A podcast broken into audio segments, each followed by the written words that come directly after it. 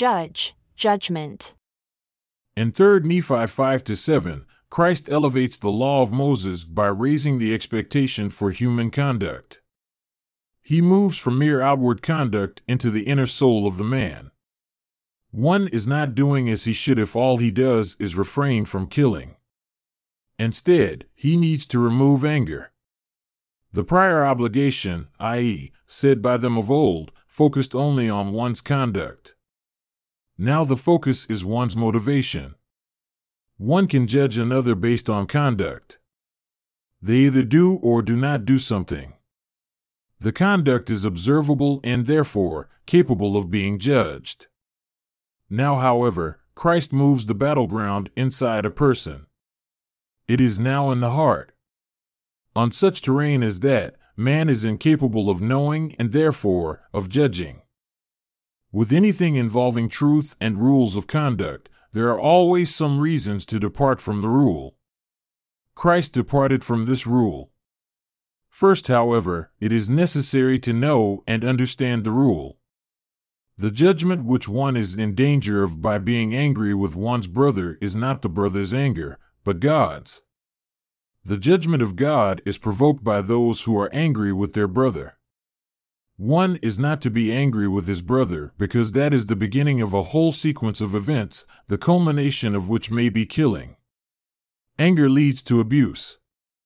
It leads to discourtesy, dishonesty, and cheating.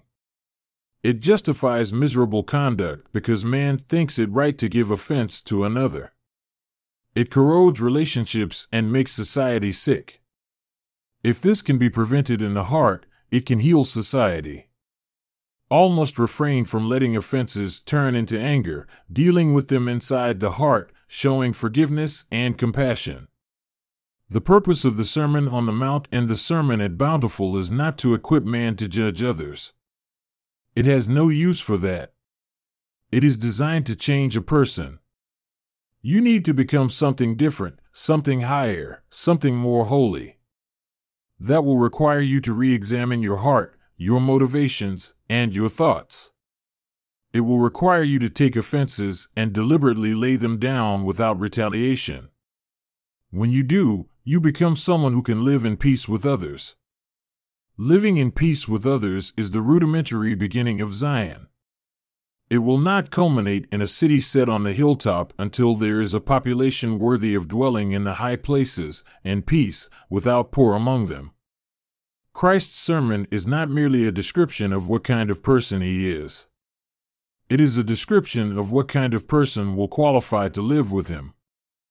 The context of judge not, that ye be not judged, is framed by the statement that with what judgment ye judge, ye shall be judged, and with what measure ye meet, it shall be measured to you again. 3 Nephi 6, paragraph 2. We do judge one another, because we must. But the judgment should err on the side of forgiving. It should err in favor of trusting motives to be pure and intent to be good. All should be generous with their gratitude, evaluations, and suppositions. When they know someone is misbehaving, they should make allowances for those shortcomings, forgive them before they ask, and impute no retribution because of the offensive conduct. This does not make us better than another, it makes us whole. It allows the Lord to forgive us for our own, much greater offenses against Him. For when we are generous, we merit His divine generosity. It is how we are healed. It is the means for our own salvation. Instead of thinking ourselves better than an offender, we should look upon them with gratitude, for they provide the means to obtain salvation, provided we give them forgiveness from all their offenses. This is why we should rejoice and be exceedingly glad. They enable us to obtain salvation by despitefully using us, as long as we measure them by the same standard that allows God to forgive us. What perfect symmetry! You measure to others using an instrument that will be used by God to measure back to you. So your ready forgiveness is how God will treat you. All those grudges can be replaced with petitions to God to forgive those who abused you.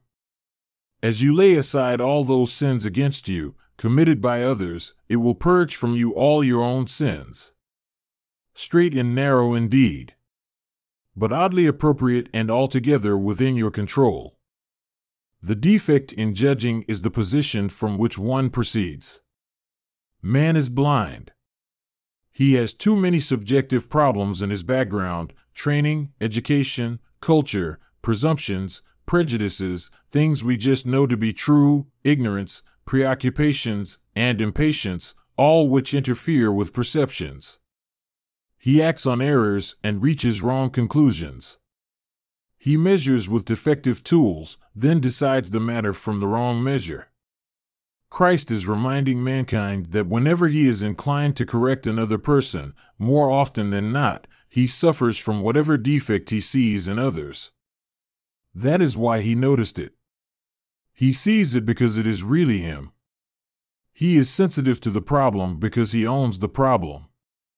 First, whenever we see something amiss in another, start with the realization that we are seeing ourselves. Start inside. Ask, why does this bother me? Am I really seeing myself in a mirror? Then be grateful you saw another person display your problem. You now know what is wrong with you. Forgive them, fix you. The tendency to withhold patience is more often than not because their mote excites your notice through your own beam. A mote is a speck, a bit of sawdust. A beam is a board. Yours is the greater defect. For in you is not only the defect, but the tendency to judge others harshly. Both are wrong. When you have at last purged the defect, struggled to overcome and conquer the temptation or tendency, perhaps the price you pay to do so will make you humble enough to assist another. Not from the position as judge and condemner, but from the position of one who can help. When you see clearly, then you may be able to cast the mote out of thy brother's eye. For now you see him as your brother. And in a kindly and affectionate manner you may act to reclaim him not as a judge, but as a brother. This is a continuing petition to make things better. But the only way you make them better is by starting inside. It is not for you to work on others, nor move outside your own range of defects, until you have first fixed what you lack. When you can proceed with charity to assist others to overcome what you have overcome yourself, then it is appropriate to approach your brother in kindness to help. Until then, stop judging and start removing beams from yourself. Justification. The companionship of the Spirit that makes one justified by leading him to do what is right. Christ possesses the knowledge to be able to justify all men and women. Moses explained the interrelationship. For by the water you keep the commandment, by the Spirit you are justified, and by the blood you are sanctified. Genesis 4, paragraph 9. It is the Holy Spirit that will justify each person. Key, keys. Something used to open a lock. Something that is important or central in importance. A keystone is the point in an arch that fits in the center, holding the arch together. Upon it all else rests. Keys are better viewed as a signal or a signpost along a pathway. Instead of I hold keys, and so I hold something of value, holding a key is better viewed as being given a strong guide or route to take. If the word is viewed using these meanings, it suggests that holding a key implies using it in action. The First Presidency and Quorum of the Twelve used their key positions to manage and maintain the worldwide LDS Church organization. If not for that constant oversight, the organization of the Church would lapse into disorganization. Their keys are indispensable to hold the entire structure together. Without them at the center, like a keystone, the building would collapse. Offices belonging to others are their responsibility. Each person receives keys that come to them in their own sphere. No one should be jealous of church positions. They do not matter and are not necessary. And this greater priesthood administers the gospel and holds the key of the mysteries of the kingdom, even the key of the knowledge of God. T&C 82, paragraph 12. The word keys is horribly misunderstood. I have made it a practice to not use the word because of all the foolish and vain ideas that have accumulated around it.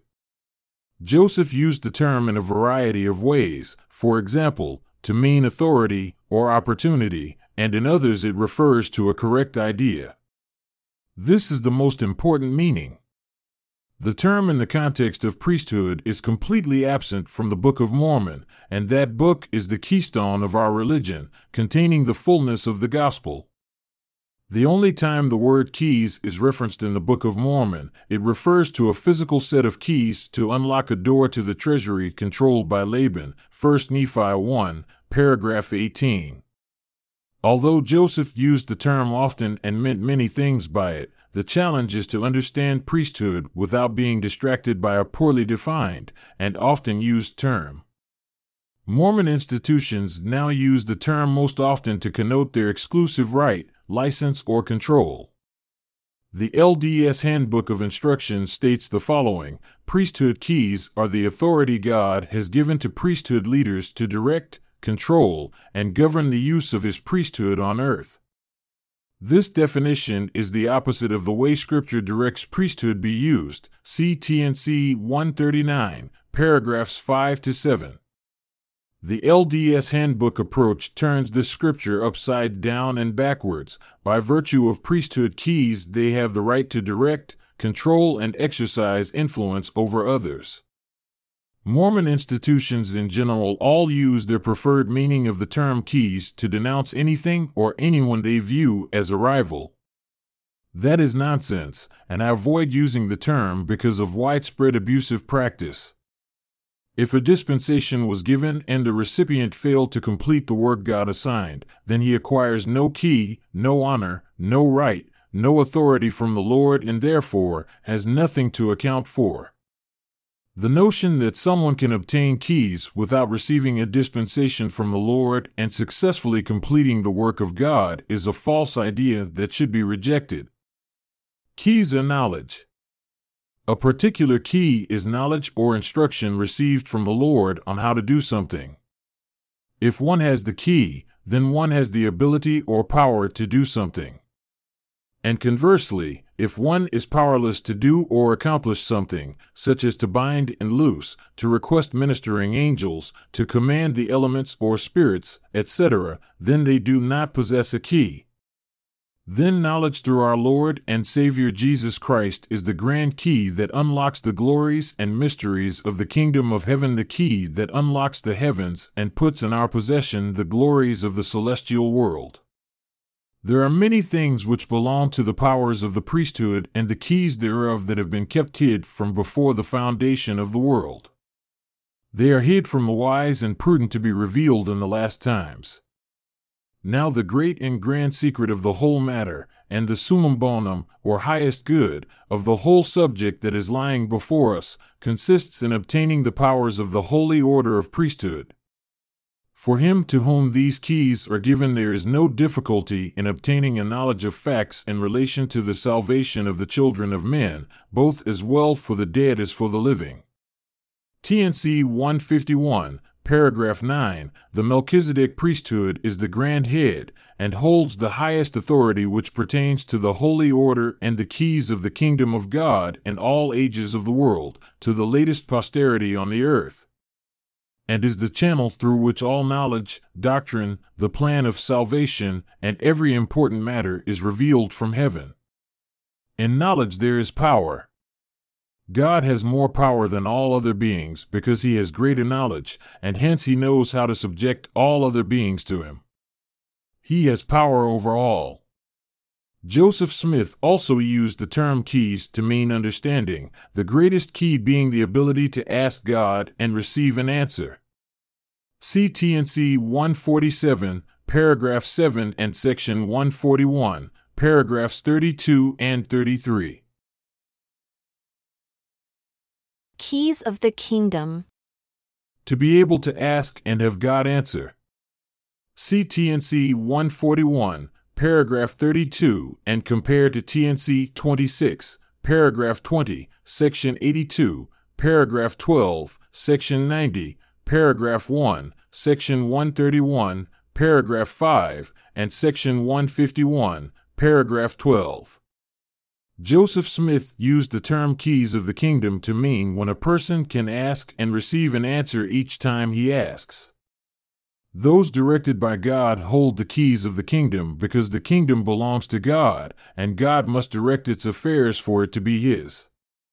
Without revelation to obtain God's answer, Mormonism is just as adrift in uncertainty as apostate Christianity. They are like Laman and Lemuel who could not understand a revelation given to their father. In response to Nephi's inquiry as to why they did not ask God, they responded, The Lord maketh no such thing known unto us. 1 Nephi 4, paragraph 2. It takes revelation to understand revelation. That key is to sacrifice your life by obedience to God. Man must live humbly and meekly before God, obeying every word that proceeds from Him. They must do this, despite the rage of false religionists who will always condemn the things of God by pretending they, without revelation, can know what God meant, intended, or is doing. They are pretenders and are without authority. They fight against God. A man who has the keys must sacrifice all to know God. Immediately following the two letters Joseph Smith wrote from Liberty Jail, he wrote the following in one of the only talks he ever wrote out. Thus we behold the keys of this priesthood, that is, the priesthood that belonged to Noah before the flood, the priesthood that warned him about the coming flood, and so on.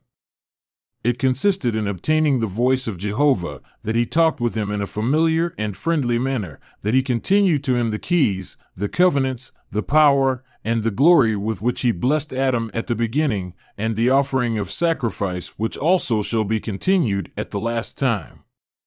T&C 140, paragraph 16. The keys of the priesthood, the priesthood that Noah held, the fullness of the priesthood, the holy order, the version that came down then, consists in obtaining the voice of Jehovah, and he talked with him in a familiar manner. Therefore it is given to abide in you the record of heaven, the Comforter, the keys of the kingdom, the truth of all things, that which quickens all things, which makes alive all things, which knows all things, and has all power according to wisdom, mercy, truth, justice, and judgment. Genesis 4, paragraph 9. It's given to abide in man. It is the record of heaven, the keys of the kingdom, the ability to get the voice of Jehovah to tell one the truth of all things, the answers to what one needs. If there is a group of people who claim to hold all of the keys who will tell you plainly that the Lord maketh no such thing known unto us, like Laman and Lemuel, but unlike Nephi, who says, Have you asked God? He talks to me, then one can know for a surety that those claimants do not have the keys. If God won't talk to them, they cannot have the keys. Kingdom of God. The kingdom of God will always arrive as unwelcomed and unheralded as a thief in the night. See Revelation 6, paragraph 8, 2 Peter 1, paragraph 12, and 1 Thessalonians 1, paragraph 13. Whenever men can find out the will of God and find an administrator legally authorized from God, there is the kingdom of God. But where these are not, the kingdom of God is not. All the ordinances, systems, and administrations on the earth are of no use to the children of men unless they are ordained and authorized of God. For nothing will save a man but a legal administrator for none others will be acknowledged either by God or angels. Where there is no kingdom of God, there is no salvation. What constitutes the kingdom of God? Where there is a prophet, a priest, or a righteous man unto whom God gives his oracles, there is the kingdom of God. And where the oracles of God are not, there the kingdom of God is not. These are words for all of mankind and are as relevant today as they were when Joseph first spoke them. Kingdoms. The afterlife is divided. More than one state exists immediately following death and lasting until the resurrection. These states are spirit paradise and spirit prison. Following the resurrection from death, resurrected conditions are divided into progressively greater glory. The least condition of resurrected glory is called telestial glory and is compared to that of the stars. The next highest resurrected condition of glory is called terrestrial glory and is compared to that of the moon. The highest condition of resurrected glory is called celestial glory and is compared to that of the sun. Each person receives the condition of glory that most accurately reflects the intelligence, or light and truth, they acquired by their heed and diligence to God during their experiences in this world. While these states of resurrected glory are temporary, they last an unknown period of perhaps millions of years until another opportunity or cycle of creation is merited for the person involved. Another condition, one without any glory, is termed outer darkness, where there is no light or glory, and where the worm, the symbolic agent of decay, dies not, and the fire, the symbolic agent of purification, is not quenched. Outer darkness dissolves those who go there back into native spirit element, marking an end of all their potential. Outer darkness is not considered a kingdom, but a condemnation, because there is no glory there.